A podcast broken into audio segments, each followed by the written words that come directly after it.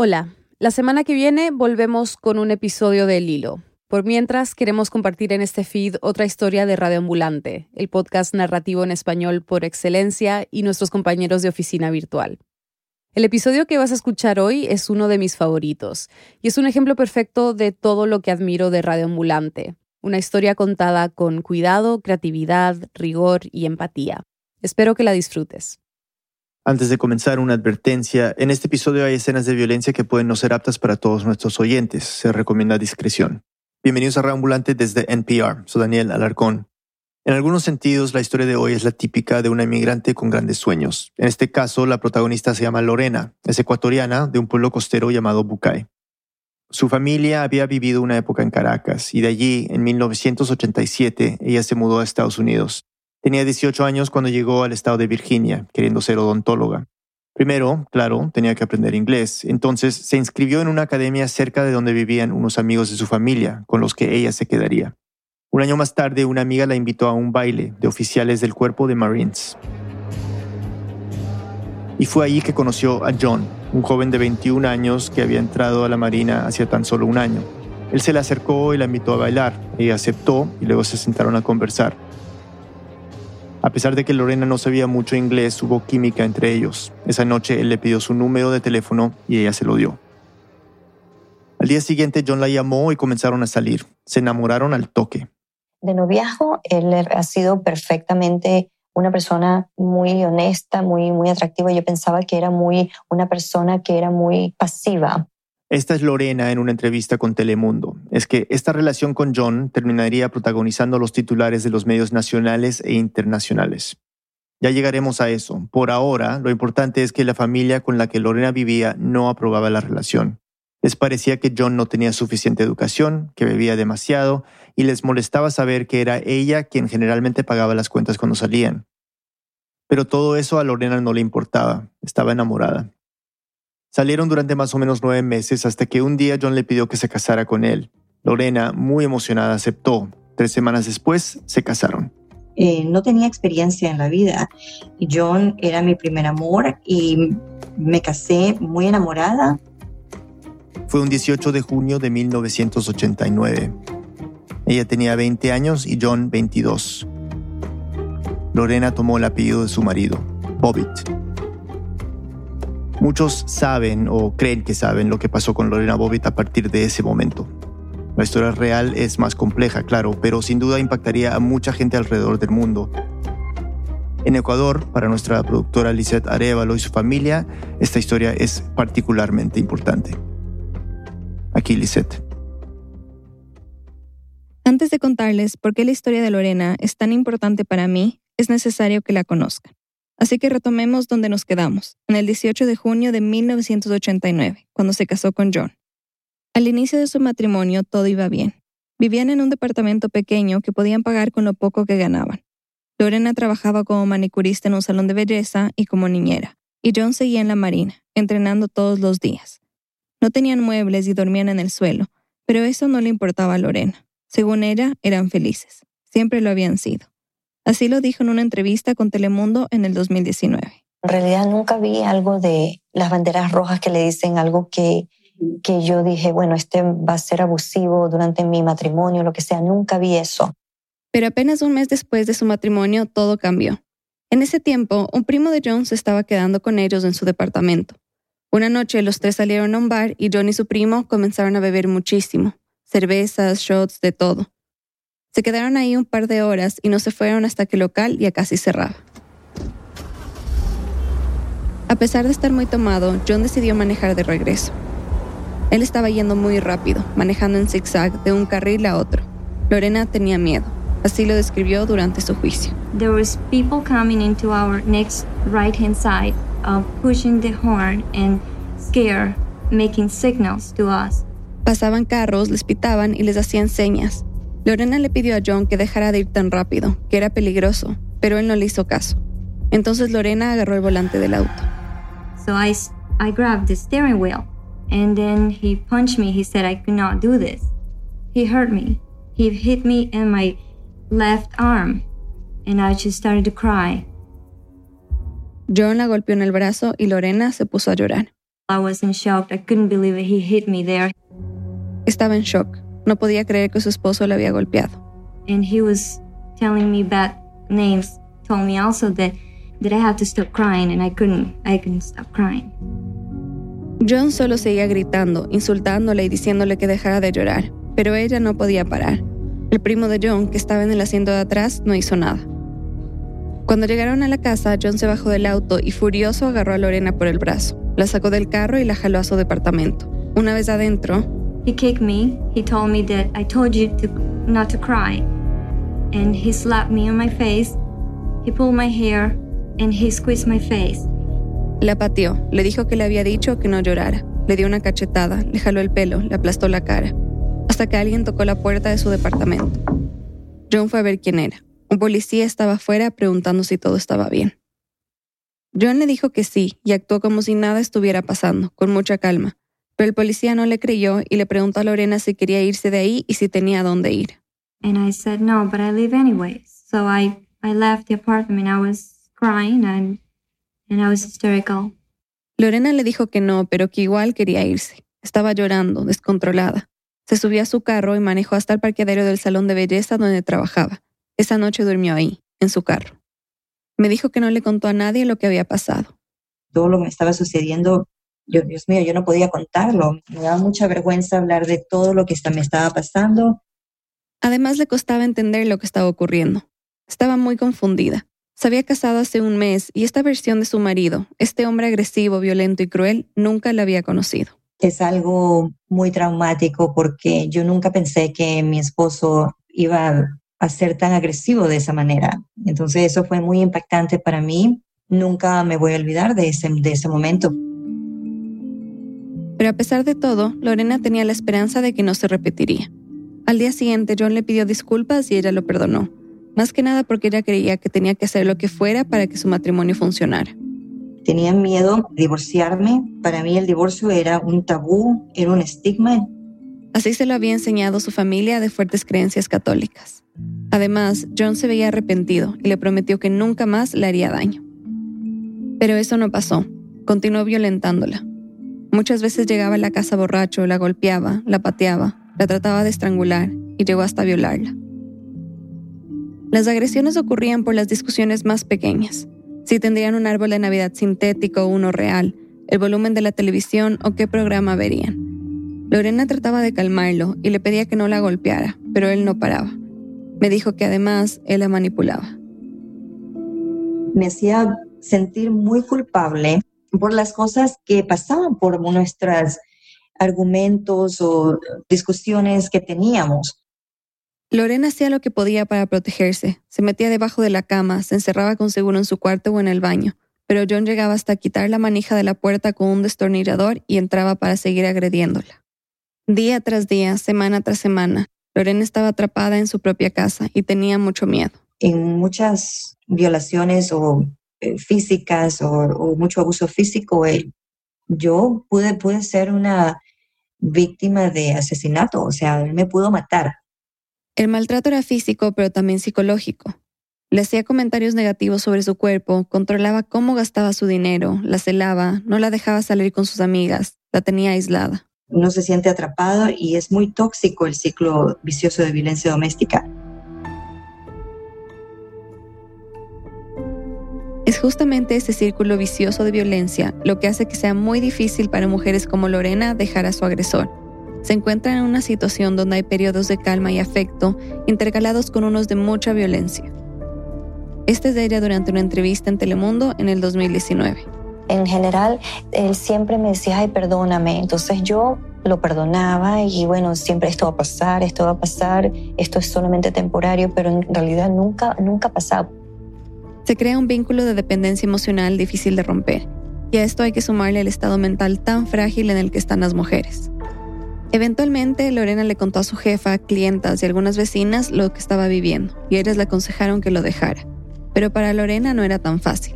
No sabía dónde ir, no había muchos refugios disponibles y la violencia de género era algo de lo que no se hablaba, y si se hacía, era sin darle la importancia que merecía. Además, en el fondo Lorena creía que John cambiaría. Quería creerlo. Me dijo que llamó algunas veces al 911 a pedir ayuda. Tenía mucho miedo de seguir denunciándolo eh, a las autoridades por muchos de los maltratos y por medio de, de ser expulsada como inmigrante. John le quitaba los documentos de residencia y la amenazaba con que quería que la deportara, a pesar de que todos sus papeles estaban en regla. Y funcionó. Lorena llegó a creer que él podía llamar a la migra y con una llamada sacarla del país. Y cuando Lorena sí se decidía a llamar a la policía, no eran de mucha ayuda. Entonces, cada vez que yo llamaba a la policía, ellos no sabían cómo ayudar a las víctimas de violencia doméstica. Porque no había un protocolo claro de qué hacer en esos casos. Por esto mismo, solo lo denunció formalmente una vez en febrero de 1991, cuando las pruebas de violencia eran evidentes. Golpes, moretones y el labio roto. Esa vez John aceptó haberla agredido, pero sus cargos fueron descartados después de que él fuera a unas cuantas sesiones de terapia. A los dos años de casados, John y Lorena se separaron. Pero esto duró solo un año y en abril del 93 volvieron a vivir juntos con una nueva promesa de John. Le dijo que había reflexionado y que nunca más volvería a agredirla. Ella, una vez más, confió en él.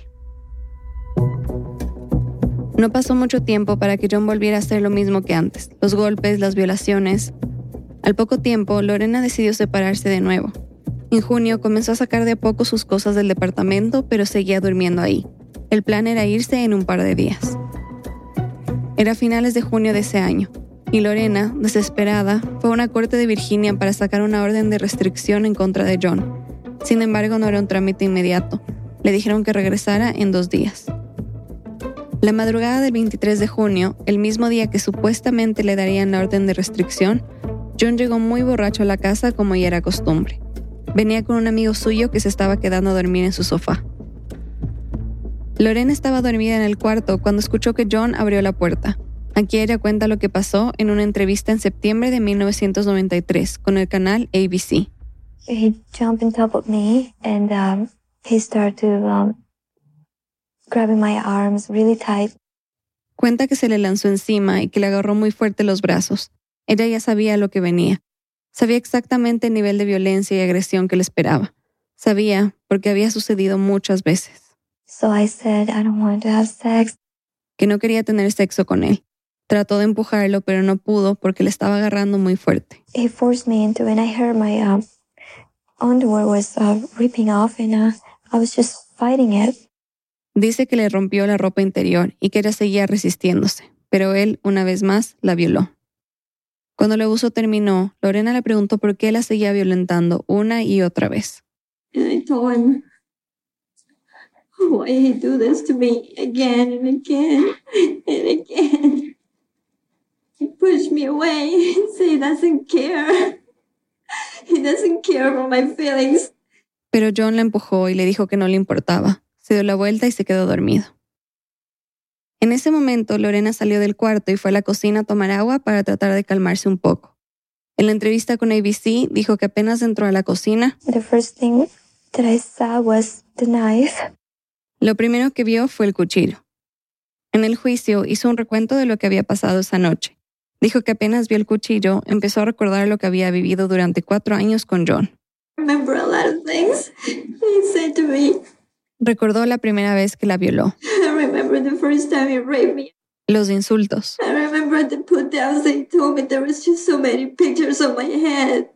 Lorena tenía frescos los recuerdos de las decenas de agresiones que había recibido de John. Esa violación fue su límite. Solo tomó el cuchillo, se dirigió al cuarto donde estaba John dormido I I took the sheets off and and I, I caught him. Levantó las sábanas y le cortó el pene.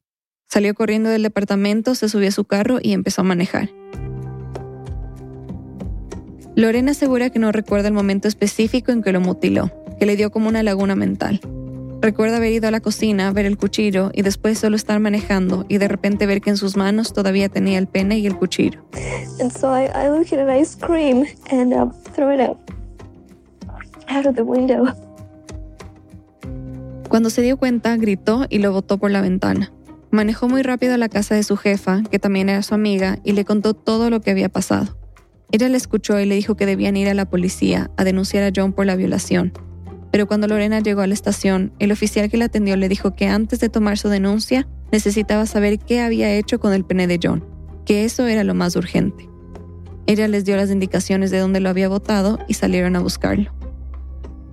Mientras tanto, John se había despertado del dolor, confundido. Pensaba que estaba soñando, pero no tardó mucho en darse cuenta de lo que había pasado.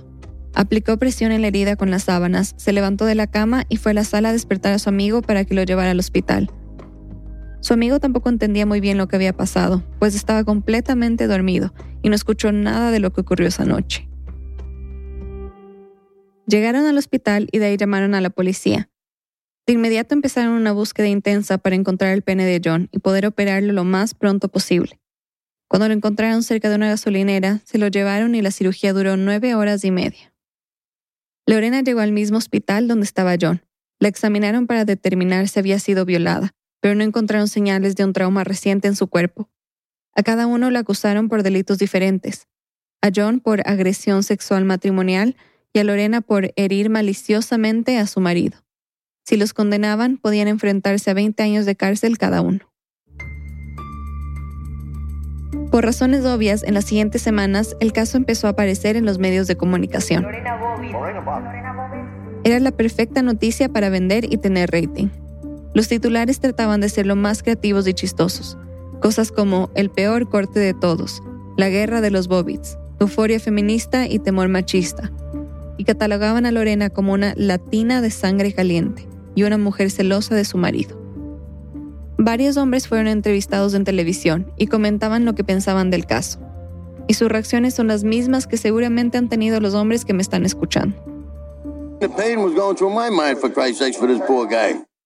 Este hombre no podía imaginar el dolor que sintió John. Los comediantes no tuvieron que esforzarse mucho. El chiste casi que se contaba solo. Escuchen esto. Well, well, well, the Lorena Bobbitt trial got underway today in Virginia. O sea, apenas menciona el nombre de Lorena, la audiencia se muere de la risa. Hubo sketches de televisión donde una actriz disfrazada de Lorena vendía cuchillos que podían cortar lo que fuera. The Lorena Bobbitt, just a knife. This state-of-the-art knife will cut through anything. And I do mean anything. Lorena se había convertido en un chiste y nada más. Cuando se mencionaba el terror y el abuso que había sufrido, era como un detalle, casi sin importancia. La atención se centró más en el acto de Lorena que en su historia de violencia con John, porque hay que decir algo tal vez obvio. El acto de cortar el pene era lo que más atraía a la gente. Había mucho morbo. Fue muy sexista, muy intimidante porque automáticamente las personas eh, más bien se enfocaban en, el miembro sexual de mi ex esposo era triste ver que los medios de comunicación no se enfocaban en algo más importante y crítico, porque se trata de vida, de vida o muerte, hablando de violencia doméstica. Y es que tal vez si Lorena le hubiera cortado otra parte del cuerpo a su marido, es posible que nunca hubiéramos escuchado su historia. Si él me hubiese matado, nadie hubiese hecho bulla de este caso, ¿verdad? Pero fue, fue la acción que tomé que llamó la atención, pues, de todo el mundo. Cinco meses después del incidente, llegó el juicio de John. Era noviembre de 1993. The two Bobbitts sat together in the same courtroom today, less than 20 feet apart. She has admitted emasculating her husband last June. Como dijimos, a John no le acusaron exactamente de violación. En Virginia, según las leyes de la época, una persona no podía ser declarada culpable de violar a su cónyuge a menos de que vivieran separados o si causaba lesiones corporales a su pareja. Al principio John negó haber tenido sexo con Lorena esa noche, pero cuando mostraron la evidencia de que sí habían encontrado rastros de semen en el examen médico, tuvo que retractarse y terminó diciendo que sí habían tenido relaciones, pero que había sido consensuado. Dijo que Lorena lo había mutilado porque él quería divorciarse y ella no. Durante el juicio, el médico que examinó a Lorena dijo que no había señales de forcejeo y que no se podía comprobar que John hubiera rasgado su ropa interior. Además, no se pudo usar como prueba la historia de agresiones de John hacia ella. La ley de Virginia decía que solo se podía juzgar con base en lo que había pasado cinco días antes del incidente, que todo lo demás no podía tomarse en cuenta. Así que después de un juicio de dos días, John fue absuelto y quedó libre. A pesar de que los medios se interesaron por el juicio de John, no fue nada comparado con la cobertura del juicio de Lorena en enero de 1994. Como no era un juicio por un delito sexual y por ser considerado, y cito, un tema social, fue televisado a nivel nacional e internacional y todo el mundo escuchó con detalles el testimonio de Lorena. El jurado debía decidir si es que Lorena había actuado bajo una perturbación mental temporal o si era culpable de un delito. Afuera de la corte había de todo, decenas de periodistas y gente curiosa, vendedores de dulces y chocolates en forma de penes, de camisetas que decían El amor duele y calzoncillos que decían Don't cut me short, es decir, no me cortes. Había hasta grupos musicales interpretando canciones que habían compuesto sobre John.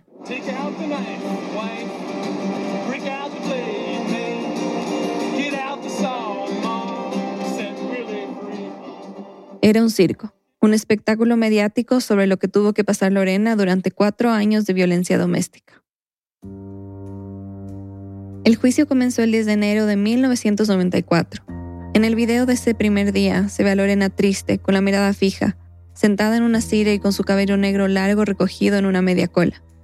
Me dijo que estaba muy nerviosa, que pensaba que el jurado no le iba a creer porque John ya había sido absuelto. Eso pasó por mi mente muchísimo. Tenía miedo era algo muy traumático, o sea, no, no solamente el trauma emocional, pero también estaba asustada y con mucho miedo de, de pensar cuál va a ser mi futuro. Pero de todas formas, ella sabía que tenía que armarse de valor y contar todo por lo que había pasado antes del incidente.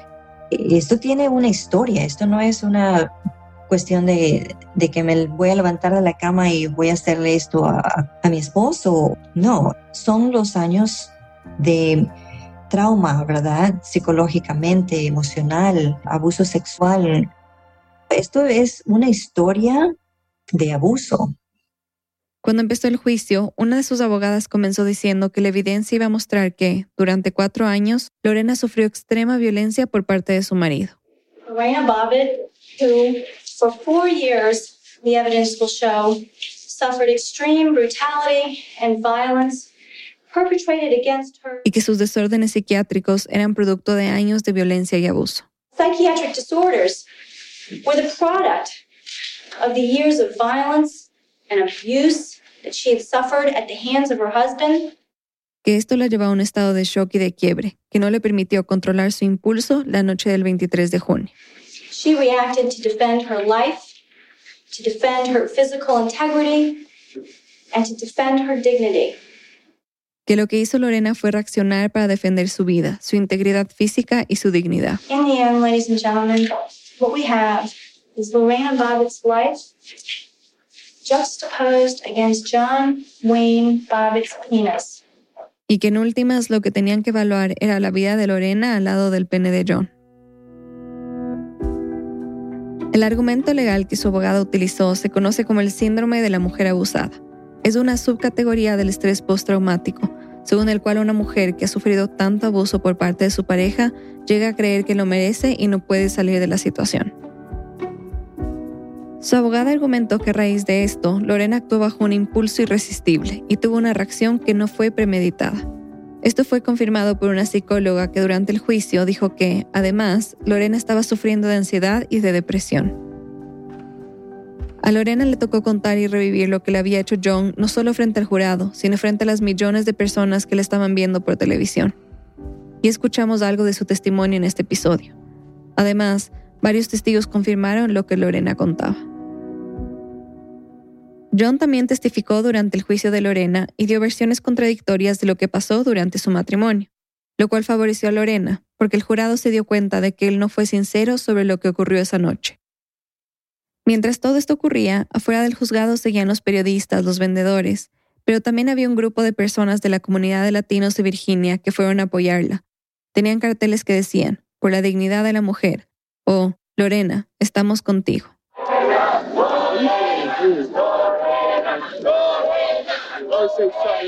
Nunca me voy a olvidar el apoyo que tuve internacionalmente de muchas personas fuera de la corte con sus banderas, eh, especialmente Ecuador, Venezuela, Colombia, todo Sudamérica, el apoyo mundial que tuve fuera de la corte con sus pancartas fue algo muy increíble. En un video que se grabó cinco días después de iniciado su juicio, se ve a Lorena saliendo del juzgado y cuando los ve y los escucha, sonríe y los saluda. De las horas de archivo que revisé, es el único momento en que la vi sonreír en todos los videos de cobertura de esa época. El 21 de enero, 11 días después del inicio de su juicio, llegó el veredicto. We, the jury, find the defendant, Lorena Lenore Bobbitt, not guilty of malicious wounding as charged in the indictment Lorena fue declarada no culpable por una perturbación mental temporal. El jurado determinó que después de tantos años de abuso, ella no estaba en control de sí misma esa noche. El juez ordenó que debía ser internada en un hospital psiquiátrico para, después de un tiempo, determinar si era o no un peligro para ella o para la comunidad.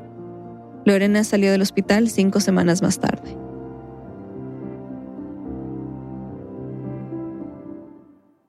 Algunos de ustedes quizá ya conocían la historia de Lorena, o quizá el nombre le sonaba. Yo tengo razones muy personales para querer contar su historia, y para explicarlo quiero hablar de un recuerdo de mi infancia, en Quito. Tenía como cuatro años más o menos, 1996 o por ahí. Estaba en el auto con mi mamá y en la radio pasaron alguna nota sobre Lorena Bobbitt. No recuerdo exactamente cuál era la noticia, pero lo que sí recuerdo es el nombre y el gesto de mi mamá al escucharlo. Alzó su puño, como festejando una victoria, y dijo, Bien, Lorena.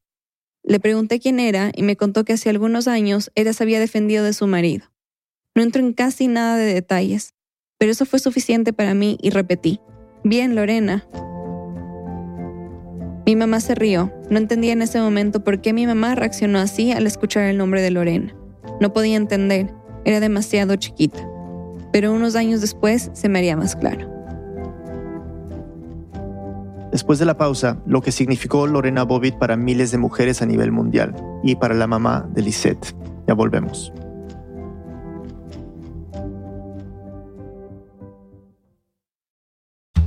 Hola, soy Denis Márquez, editora digital de El Hilo. Sabemos que los titulares no son suficientes para comprender América Latina y queremos ampliar la conversación contigo. Mi colega Desiree Yepes, periodista y verificadora de datos de este podcast, escribe para ti un boletín semanal. Todos los viernes recibirás una cuidadosa curaduría de artículos, cifras, videos y una selección de las noticias más importantes para profundizar en el tema del episodio. También resaltamos la buena noticia de la semana, te recomendamos algo y más. ¿Te interesa? Suscríbete en el hilo.audio slash boletín. Estamos de vuelta en Radio Ambulante, soy Daniel Alarcón. Lorena salió del hospital psiquiátrico cinco semanas después del juicio. Ya había pasado algo del furor mediático, pero a raíz de todo ese proceso pasó algo inesperado. Si bien la mayoría de la cobertura había ignorado el abuso que Lorena sufrió o lo trataba como un detalle para mencionar antes de llegar a la mutilación de su ex esposo John, Lorena se dio cuenta que su historia, la historia completa, sí había tenido un impacto. Cuando empecé a ver las cartas que me mandaban de muchas, muchas mujeres, yo dije, bueno, esto no soy la única, ¿verdad? En realidad, mi caso es el caso de, muchas mujeres en el mundo. Cientos de mujeres, miles, se identificaban con Lorena, con todo el trauma que había sufrido y sobrevivido, con su acto de venganza también claramente, aunque Lorena varias veces ha dicho que se arrepiente de lo que le hizo a John y que lo último que quiere es motivar a alguna mujer a hacer algo parecido. Una de las mujeres a la que le impactó la historia de Lorena fue Gina, la mamá de nuestra productora Lisette. Y de eso realmente se trata la historia de hoy. Los dejo con Lisette. Cuando le pregunté a mi mamá qué pensó cuando escuchó la historia de Lorena, me dijo. Era una puertita para, para todos, eh, como una luz, como una esperanza de que las mujeres algún rato también vamos a poder reaccionar y que no nos dejemos abusar de nadie. Supongo que ya está claro, pero de alguna manera la historia de Lorena es también la de mi mamá, y no se me hace para nada fácil contarla. Mi mamá conoció al que voy a llamar Luis en una fiesta. Era abril de 1981. Tenían 23 años. ¿Qué te pareció físicamente cuando le conociste? Así era simpático, tenía pestañas largas, rizadas, unos ojos lindos. Me presentaron y él me dijo, se compuso la fiesta. Y empezó así a hacerse hecho el conquistador, hecho el ni sé qué, me cayó súper mal. Mi mamá decidió ignorarlo y se puso a bailar con otro chico y a estar con sus amigas, hasta que la fiesta se terminó y mi mamá y su primo estaban viendo cómo iban a regresar a sus casas. Luis oyó su conversación y se ofreció a llevarlos. Entonces él nos llevó, nos fue a dejar y ahí ya nos hicimos amigos. En el carro habían hablado un poco de lo que les gustaba hacer. Ella le contó que era traductora y el ingeniero, y ahí a mi mamá ya le cayó mejor. Intercambiaron números y desde ese día comenzaron a hablar a diario. A mi mamá comenzó a gustarle cada vez más. Sí, era bien suave, respetuoso, dulce y, y mm, como que era familiar, hablaba de sus papás con cariño, con amor. Entonces eso me gustó. Luis le pidió que fueran novios casi enseguida, pero ella no aceptó. Había salido hace poco de una relación larga y no quería meterse en otra en ese momento. Pero no se rindió tan fácil. Le invitaba a comer, a pasear en el auto, a los parques de Quito. Era dulce y cariñoso, y él empezó a enamorarse de él. Así estuvieron dos meses hasta que Luis le pidió que fueran novios otra vez, y ella le dijo que sí. Un día, seis meses después de conocerse, cuando llevaban solo dos semanas de novios, él la llevó a dar una vuelta en el carro. Paró en el auto y me dijo, ¿quieres yogur? Y, yo le, y pan de yuca. Entonces me, dije, bueno, pero así me sorprendió. Pan de yuca con yogur, una combinación muy común en Ecuador. La sorprendió porque no era el plan que tenían para el día. Iban supuestamente a dar un paseo e ir a cenar. Cuando llegaron al local, ella se quedó en el auto y él se bajó a comprar. Cuando regresó, se arrimó a mi ventana y me dijo, ten. Yo le dije, bueno, le dije, ¿tú no, no quieres? Me dijo, no, no. Entonces yo decía, qué raro, y estaba medio raro, y ahí me dijo que quiere casarse conmigo, que nos casemos, que dice qué. Ella se quedó fría, no sabía qué decir. Estaba enamorada de él, pero no se conocían hacía mucho tiempo. Además, le aterraba la idea de tener que dejar su trabajo como traductora y dedicarse a la casa y a la familia. Y es que en esa época era lo que se esperaba de las mujeres y ella no quería eso para su vida. Entonces, ahí en el carro, le dijo a Luis, Verás, a mí no me gusta, no sé cocinar, no me gusta lavar, no me gusta planchar, no. Entonces se quedó seco. Entonces no me dijo nada y se quedó callado todo el camino. Pero a pesar de esto, Luis siguió insistiendo por varios días, diciéndole que debían casarse. Ella le decía que no y le repetía lo mismo, que ella no quería convertirse en su ama de casa. O sea, ella sabía que era un tipo de hombre machista, que él tampoco lavaba, planchaba ni cocinaba porque los papás eran súper machistas, de los hermanos también, y no sé, me di cuenta enseguida porque por las cosas que me contaba. Mi mamita cocina, mi mamita hace esto, mi mamita sabe estar en la cocina. Mi mamá tenía claro que las mujeres podían hacer muchas cosas además de cocinar y que además podían salir a donde quisieran y cuando quisieran. Es más, ella tenía grandes sueños. Quería ser azafata y quería viajar y viajar mucho. Y cuando le dijo eso a Luis, él le respondió. No importa, nos casamos y tú puedes ser azafata y yo no te voy a molestar. Eso lo motivó un poco, pero todavía no estaba segura. Le parecía que era muy pronto para casarse. Pero hay que decir que en su casa no era libre. Siendo la única hija mujer de tres hijos, mi abuelo la controlaba mucho y no la dejaba hacer lo mismo que a sus hermanos. Cuando era pequeña le prohibía jugar a la pelota, subirse a los árboles y siempre le decía que era mejor que estuviera dentro. Mientras sus hermanos veían televisión, ella tenía que ayudar a mi abuela en las tareas de la casa. Cuando terminó el colegio, mi abuelo no la dejó estudiar periodismo porque pensaba que no era una carrera para mujeres y siempre le ponía problemas cuando quería salir con sus amigos. Mi abuela no decía mucho. Todo esto era recurrente y mi mamá sentía que se asfixiaba. Era tanto el nivel de agobio que una vez hasta se fue a vivir con mis bisabuelos para escaparse un rato de este ambiente. Aquí quiero decir algo. No es que mi abuela era una mala persona ni nada por el estilo. Al contrario, es uno de los hombres más importantes de mi vida. Y si bien no hay excusa para criar a sus hijos en una familia machista, era lo que se esperaba de él en esa época. Simplemente estaba siguiendo lo que la sociedad le decía que debía hacer con su única hija mujer. Pero claro, una cosa es verla ahora con distancia y otra es vivirlo, como le tocó a mi mamá. Así que ella, como tantas otras mujeres, viendo el matrimonio una forma de escaparse de su propia casa y del control machista que regulaba cada detalle de su vida. Decidió aceptar la propuesta de Luis porque pensaba que si se casaba podría crear sus propias reglas y en su propia casa. Y pues sí, después de todo estaba enamorada. Entonces así fue. Desde la tarde del pan de yuca con yogur a la fecha de matrimonio pasaron apenas dos semanas. Era octubre de 1981. Estaba emocionada, estaba contenta, más que todo que mm, mis papis sí, sí quisieron que me case. A mis abuelos les gustaba Luis y fue fácil que lo aceptaran como su yerno. Y es que daba una buena impresión enseguida. Era amable, chistoso, educado, respetuoso, sobre todo cuando estaba con sus papás. Pensé que como era buen hijo iba a ser también buen padre, iba a ser buen esposo. Se mudaron a un departamento pequeño que mis abuelos les habían regalado. Mi mamá pensaba que las cosas irían bien, pero como con Lorena, todo cambió muy rápido. A los tres meses de casados, mientras regresaban de comprar unos materiales de construcción, mi mamá se estaba subiendo al auto y ahí se, se cayó un recibo. Estaba en la camioneta el recibo se abrió una puerta, salió el viento y se voló. Y yo no pude cogerle. Y él se puso histérico por eso. ¿Cómo yo no le cogí? ¿Por qué se voló? ¿Qué esto cuestión? Le gritaba, agitaba las manos de forma violenta, golpeaba el volante del auto. Todo eso por un pedazo de papel. A mi mamá le chocó esa reacción tan violenta, desproporcionada, irracional. Entonces ahí yo me, me quedé tan seca y yo, y yo, o sea, yo quería llorar, pero no, no podía. Estaba asustada, nerviosa, confundida. Pero además, y esto me dolió cuando me lo contó, ella misma asumió la lógica irracional de Luis, se echó la culpa. Yo decía, qué tonta yo, ¿cómo no cogí ese papel? ¿Por qué no cogí? ¿Por qué se cayó? No entiendo. Eso, eso es lo que pensaba, o sea, me sentía yo tonta. En su propia mente justificaba la agresión de su marido. El resto del viaje en el auto mi mamá se quedó callada, pero a partir de ese día...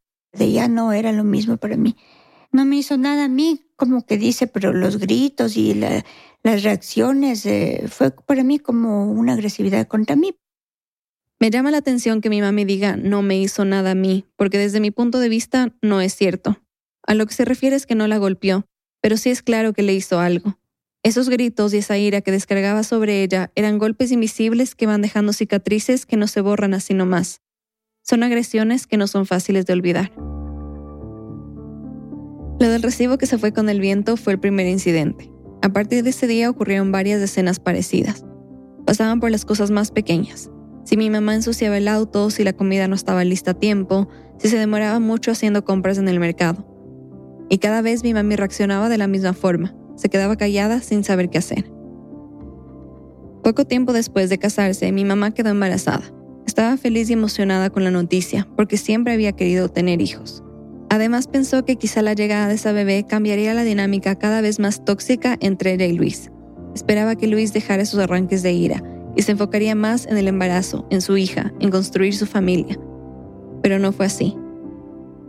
Él no se portó bien durante todo, el, todo mi embarazo. O sea, tenía las agresividades de él no eran físicas, eran psicológicas.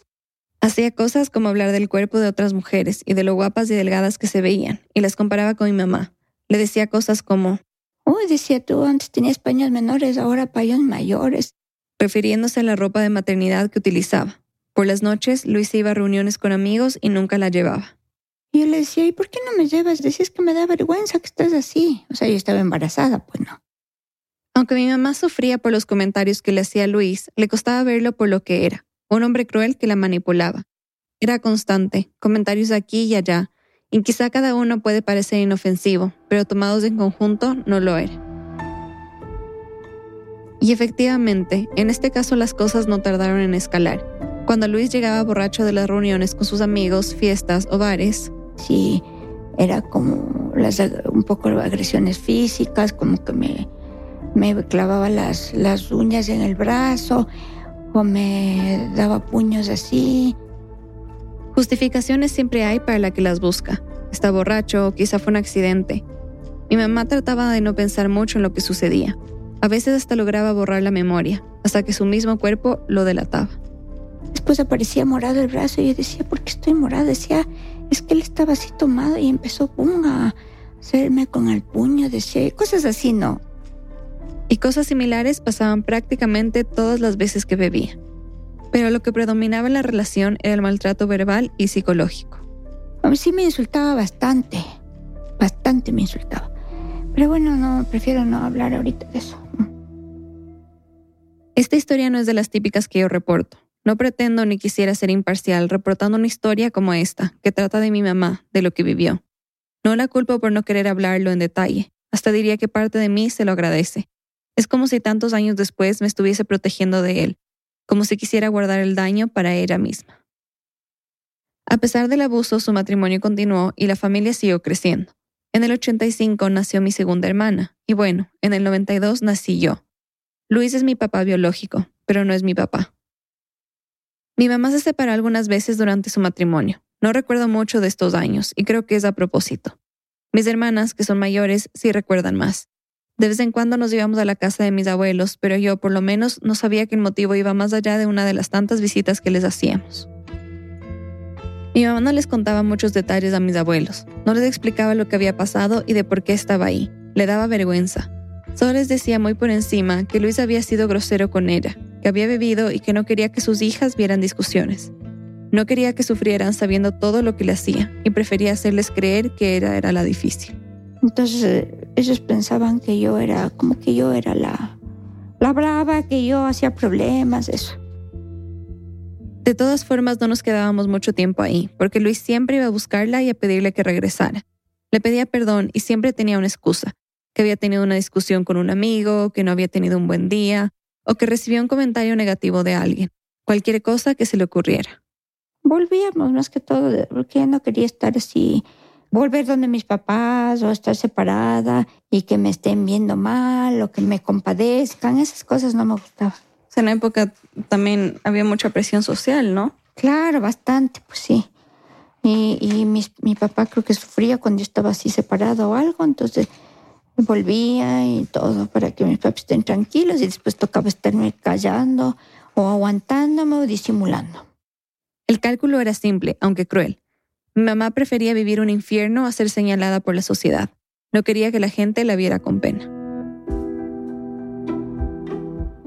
Quizás ya se lo imaginaron, pero mi mami nunca llegó a ser azafata como había querido, porque prefirió criarnos a nosotras, sus hijas. Cuando me lo cuenta no me deja de llamar la atención ese contraste. Entre la vida que se imaginaba, viajando por el mundo, conociendo las capitales de Europa, la libertad que eso implica y lo que le tocó con Luis. Una vida opresiva, cerrada, llena de peligros cotidianos y crueldad. Pero tampoco se dedicó a la casa 100% como temía. Trabajaba como profesora de inglés en un preescolar y le gustaba lo que hacía. Las cosas con Luis siguieron prácticamente igual. Había momentos de calma en los que parecía que las cosas mejorarían, pero luego enseguida llegaban los momentos de tensión y de violencia. Era un círculo vicioso de violencia, como el que pasan muchas mujeres, como por el que pasó Lorena. Pero mi mami dice que no se sentía sola porque nos tenía a nosotras, que éramos lo único que le daba fuerza. Cuando no estaba con él me pasaba aliviada, tranquila, feliz, nos pasábamos riendo, jugando, salíamos y todo. Cuando él estaba era la tensión, pero yo trataba de no estar con él. Y cuando llegaba el fin de semana.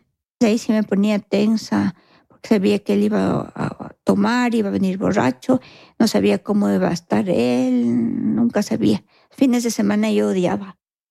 En dos ocasiones era fue un centro de ayuda para mujeres en situación de riesgo, para sacar lo que se conoce como una boleta de auxilio contra Luis. Es un documento que, supuestamente, protege a las personas violentadas dándoles atención prioritaria con la policía en caso de una nueva agresión. Se ha cuestionado qué tan efectiva es esa boleta para proteger a las mujeres, sobre todo porque muchas veces ellas viven o regresan con su agresor y las violencias se repiten, e incluso a veces son asesinadas a pesar de tener ese papel. Después le decía a él que me fui donde a este centro y que tengo un documento que, que me protege eso, porque eso era lo único, pero yo sabía que el rato del rato nadie iba a venir a ayudarme, pero por lo menos era algo. Dice esto porque sabía que la policía y la justicia en Ecuador no tomaban muy en serio la violencia de género, menos aún cuando se trataba de parejas casadas. No era algo de lo que se hablaba. Así que de cierta forma mi mamá se acostumbró a vivir así. Aunque nos tenía a nosotras, no tenía un sistema de apoyo que la sacara de esa situación. No le contaba nada a sus hermanos ni a nadie de su familia. Las únicas dos amigas a las que les contó por lo que estaba pasando no fueron de mucha ayuda. Nunca le aconsejaron dejarlo ni separarse, solo le escuchaban y la consolaban. Hubo momentos durante el matrimonio donde mi mami sí se defendió de Luis. Fue después de una de las tantas veces en las que se puso celoso por hablar por teléfono con sus amigas o salir de compras. Y yo dije, no, no, no, no, esto ya se acabó. Esto no está bien. Yo no le voy a aguantar una sola cosa más a este. Entonces yo ya empecé ya a estar siempre en guardia y todo lo que me decía, yo no me dejaba. Le, si es que él me decía, ah, yo le decía todo el abecedario y me decía, ay, ¿cómo has cambiado? Le decía, sí. Al parecer a Luis le sorprendió que mi mamá reaccionara así, y en lugar de responderle con más agresiones, estas disminuyeron, al menos cuando no estaba borracho. Esta fue una pequeña victoria para mi mamá dentro de todo lo que le tocaba vivir en ese matrimonio. Fue por esa época cuando ocurrió lo de Lorena Bobbitt, en 1993. Cuando mi mami escuchó sobre su caso en la tele, entonces yo me quedé ahí seca cuando yo dije, ¿qué? ¿Es ecuatoriana? ¿Y qué le pasó? Y yo quería saber más, pero solo estaba esas noticias. Aunque mi mamá aún no podía huir de la violencia, podía reconocer lo que le unía a Lorena. Entonces festejaba lo que había hecho, incluso frente a Luis. Y me regresaba, decía, ¿qué es pues? Entonces le decía, claro, ¿qué nomás le haría este tipo para que la, la, la pobre reaccione así? Bien hecho, decía. Poco a poco mi mamá comenzó a informarse sobre el caso. Veía las noticias todo el tiempo y cada vez que podía lo conversaba con sus conocidos, con sus amigas y su familia. Algunas personas le preguntaban más, solo por el morbo que provocaba el hecho en sí. Y es que realmente en las noticias locales casi no se hablaba sobre qué había llevado a Lorena a reaccionar de esa manera. Los medios ecuatorianos casi no ahondaban en la larga historia de abusos y violencia por las que tuvo que pasar Lorena y esa simplificación de sus circunstancias lo que hizo fue reducirla y permitir que la gente solo la tachara de loca. Mi mamá se lo tomaba personal. Entonces ahí, si es que alguien medio quería decir alguna cosa negativa de, de ella, yo decía, ponte en el lugar de ella, eh, ¿qué hubieras hecho? Y cosas así. Porque aunque para muchas personas pueda parecer obvio que la respuesta es irse, huir de una situación de abuso no es tan fácil ni para Lorena, ni para mi mamá, ni para millones de mujeres en situaciones de riesgo. El matrimonio de mi mamá y Luis duró más de dos décadas. Dos décadas de abuso, de gritos, de insultos, de golpes. Hasta el 2003. Yo tenía 11 años. Un día Luis había salido a tomar con unos amigos y ella se quedó sola en la casa. Mi hermana mayor estaba estudiando en Canadá, mi otra hermana se había ido a dormir donde mis abuelos y yo estaba en la finca de una amiga. Esa noche, cuando Luis regresó, comenzó a gritarle a mi mamá. Ella subió al segundo piso de nuestra casa y se encerró en el cuarto de mi hermana, pero él seguía gritando y le decía que abriera la puerta. Como mi mamá no le respondía, comenzó a golpear la puerta con todas sus fuerzas hasta que la rompió. Mi mamá logró escaparse y se metió en el baño, puso seguro, pero también rompió esa puerta. Yo me metí a la ducha porque sé que él tiene miedo al agua cuando está borracho. Y él me gritaba y me chillaba y no se, no se atrevía a, a toparme porque se mojaba. Entonces yo estaba en la ducha horas de ahí hasta que él chille, grite, vocifere, lance cosas y haga cosas. Luis seguía y seguía, y llegó un momento en que arrancó la puerta de vidrio de la ducha. Mi mamá la agarró para protegerse y se puso a rezar. Le dije, Dios mío, dame fuerzas. Por favor, haz que este se vaya. Te pido que hagas un milagro. Haz que este se vaya este rato porque si no yo le mato. Me dijo que en ese momento sintió que era su vida o la de él Iba a hacer lo que fuera para protegerse. De repente Luis agarró el brazo y comenzó a gritar del dolor. Se lo había roto cuando rompió alguna de las puertas. Chillaba y gritaba y decía malas palabras y le llamó al hermano y le dijo, ven a verme, llévame a un hospital porque la P de mi mujer me rompió el brazo, decía.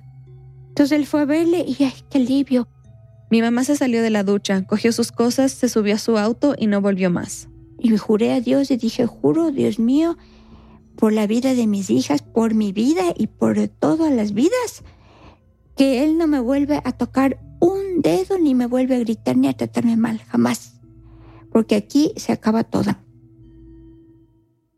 Y mientras manejaba la casa de mis abuelos a buscar refugio, no pudo evitar pensar en Lorena. Y como que pienso que así debe haber sentido Lorena Bobby de ese rato, un momento en que tú te sientes tan atrapada que quieres hacer algo para acabar con eso, aunque después te arrepientas. Afortunadamente no tuvo que arrepentirse de nada. Hay varios escenarios posibles. Que mi mamá le hubiera hecho daño para defenderse y hubiera terminado en problemas. Que Luis lo hubiera matado o que las cosas hubieran seguido igual. Y si yo hubiera estado en la casa esa noche, era solo una niña. Estoy segura de que haber visto ese nivel de violencia me habría marcado para siempre. Aunque solo con enterarme de qué pasó ya lo ha hecho. Pero todo terminó esa noche. Cuando escuchaste la historia de Lorena, ¿sentiste que de alguna manera te estabas mirando como en un espejo por todo lo que pasabas con mi papá? Sí, ese fue el primer impacto que dije, bien, gracias Lorena, que nos ayudas a desquitar un poco, decía yo. Y ojalá si todos los hombres tengan miedo de las, de las mujeres y que ellas pueden reaccionar alguna vez. Como que sentiste que era hizo justicia por un montón de mujeres que pasaban por lo mismo y no podían hacer algo. Sí, y como que fue un, una puerta, una lucecita que para todas las mujeres que, que les abusaban, que les gritaban, les maltrataban, como una esperanza de que las mujeres algún rato también vamos a poder reaccionar y que no nos dejemos abusar de nadie. Y digo, si es que ella se recuperó, ¿por qué yo no? Eh, ya estamos grabando. Hola Lorena. Hola Gina, ¿cómo estás? ¿Cómo estás? Qué alegría poder escucharte, escuchar tu voz. Nunca pensé que te iba a poder conocer. Eh, después de tantos años que yo había oído de ti. Decidí contactarlas porque sabía que mi mamá estaría feliz de hablar con Lorena. Después de todo, ella de cierta forma le ayudó a entender que sí es posible salir de la violencia, que su historia no era la única. Mi mami estaba un poco nerviosa. Yo ya le había contado a Lorena sobre lo que ella había sobrevivido. Y sabes que tú nos has ayudado bastante a algunas mujeres, aunque tú ni siquiera nos conozcas, pero nos has ayudado a salir de, de, este tipo de cosas, a pensar que no estamos solas. Y te agradezco porque ha sido una luz para nosotros.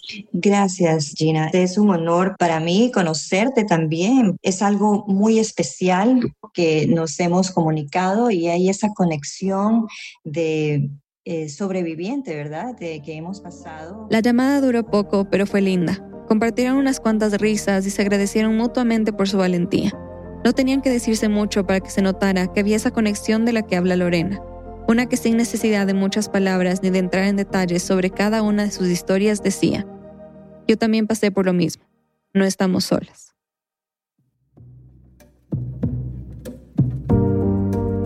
La mamá de Lisette vive en Quito, vive una vida tranquila con sus padres, hijas, nietos y una nueva pareja, es feliz. Lorena Gallo vive en Estados Unidos. Ahora tiene una fundación para ayudar a mujeres sobrevivientes de violencia de género, llamada Lorena Gallo Foundation. La exención por violación conyugal vigente en 1993 del estado de Virginia fue eliminada en el 2002. Ahora toda relación sexual no consentida entre parejas es considerada una violación.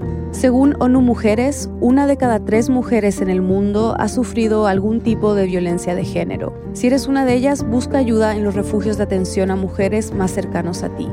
Gracias al cantante Jaime Guevara por dejarnos utilizar su canción en este episodio. Liseta Arevalo es productora de Radio Ambulante, vive en Quito. Este episodio fue editado por Camila Segura y por Daniel Alarcón. La música y el diseño de sonido son de Andrés Aspiri. Desire Yepes hizo el fact-checking. El resto del equipo de Radio Ambulante incluye a Paola Leán, Nicolás Alonso, Aneris Casasús, Xochil Fabián, Fernanda Guzmán, Camilo Jiménez Santofimio, Remy Lozano, Ana País, Laura Rojas Aponte, Bárbara Sogil, Elsa Liliana Ulloa, David Trujillo y Luis Fernando Vargas. Emilia Arbeta es nuestra pasante editorial. Carolina Guerrero es la CEO. Radio Ambulante es un podcast de Radio Ambulante Studios y se produce y se mezcla en el programa Hindenburg Pro. Soy Silvia Viñas, gracias por escuchar.